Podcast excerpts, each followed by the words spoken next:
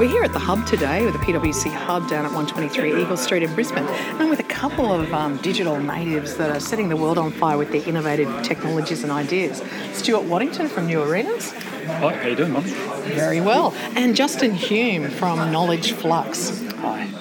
Now, Justin, Knowledge Flux, oh, that's an interesting word. What does Knowledge Flux do?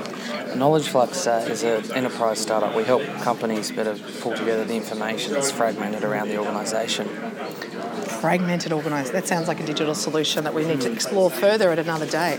Today, we're actually really interested in. There's been a topical this week about uh, the sharing economy and taxation and regulation. Do you guys have some thoughts on how should the government or the public sector respond to taxing or implying some regulations on this new sharing economy? Stuart. Oh, my view is government should probably stick out of the commercial side, but probably look after the um, regulation in terms of any health and safety issues. Excellent. And, and Justin, what's your take on this government in this sharing economy? I'd say fairly similar. I think there probably should be a, a um, an open period where we actually can experiment um, and then see what the outcomes are of that and, and then respond accordingly. Um, obviously, looking after some of the basic things like health and safety and that sort of thing.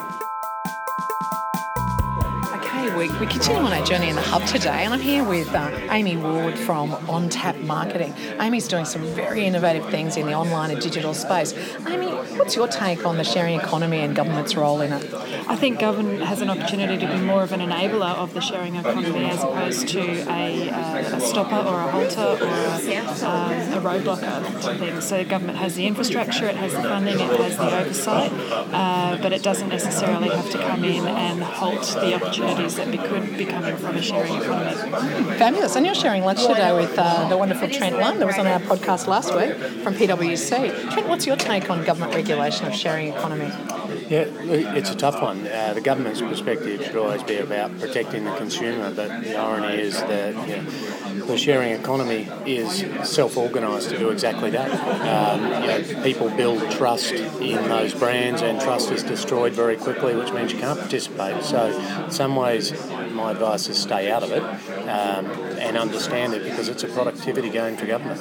You know, by allowing it to flourish, actually, there's less need uh, for the government to step in and, and regulate. Put your attention more to where there's real, real fraud or uh, or areas of uh, uncertainty for customers, people at the fringe. Fabulous. Thanks, Trent.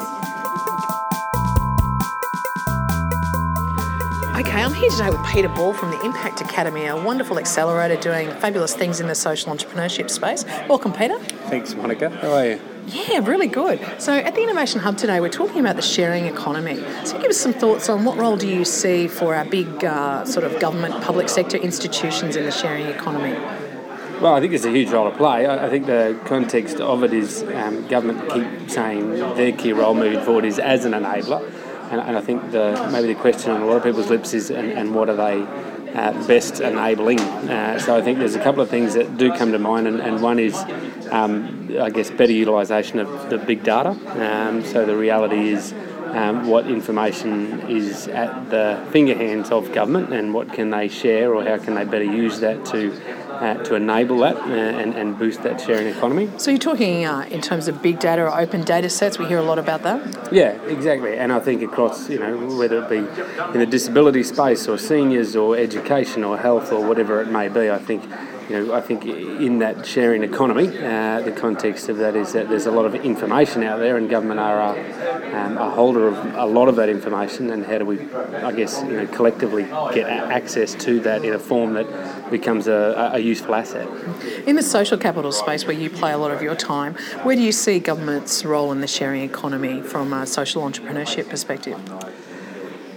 Um, I think there's probably, I mean, a lot of people race to the, I guess the, um, the topic of funding, uh, and that's you know that's clear. Um, but I think it might be more a matter of rather than um, unlocking new funding, um, looking at where there might be um, better opportunities to reallocate funding. Um, so.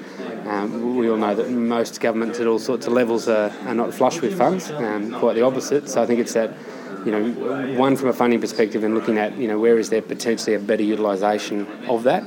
Um, and I think the other thing is also too, you know, one of the big assets that government hold is, you know, their resource pool. Um, so there's a lot of um, people in government. Um, there's a lot of uh, bright people in government, and I think the reality is how do you um, unlock that to create connections uh, in terms of um, uh, you know senior senior people and, and also junior people, but, but people of all sorts making contributions to that social innovation space.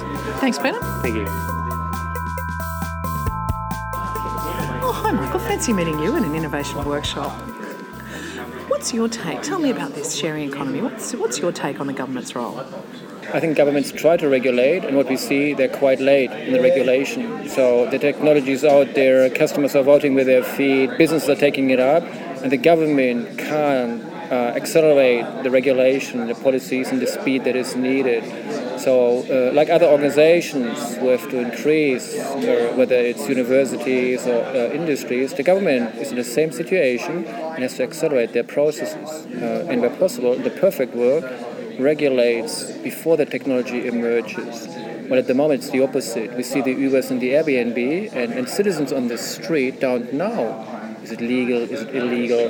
Uh, they give it a go in a very unregulated environment, which, uh, which adds uncertainty. And I think so far we haven't seen a main disaster.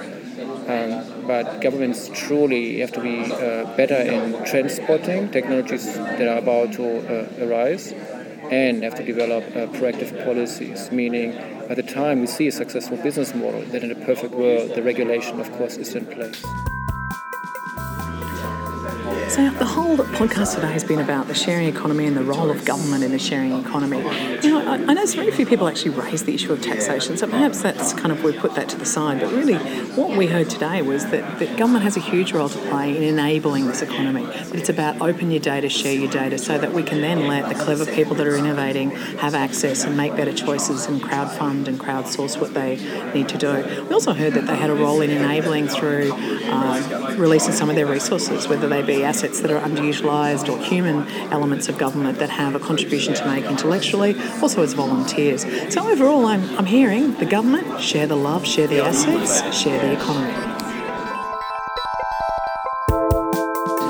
So don't forget to follow us at, at Chair Dig Economy. But also, we want to hear from you. What do you think the government's role is in the sharing economy? Let's keep this, this dialogue alive in the Twitter sphere. And we'll be back next week looking at the smart city and how we're evolving and how cities are developing.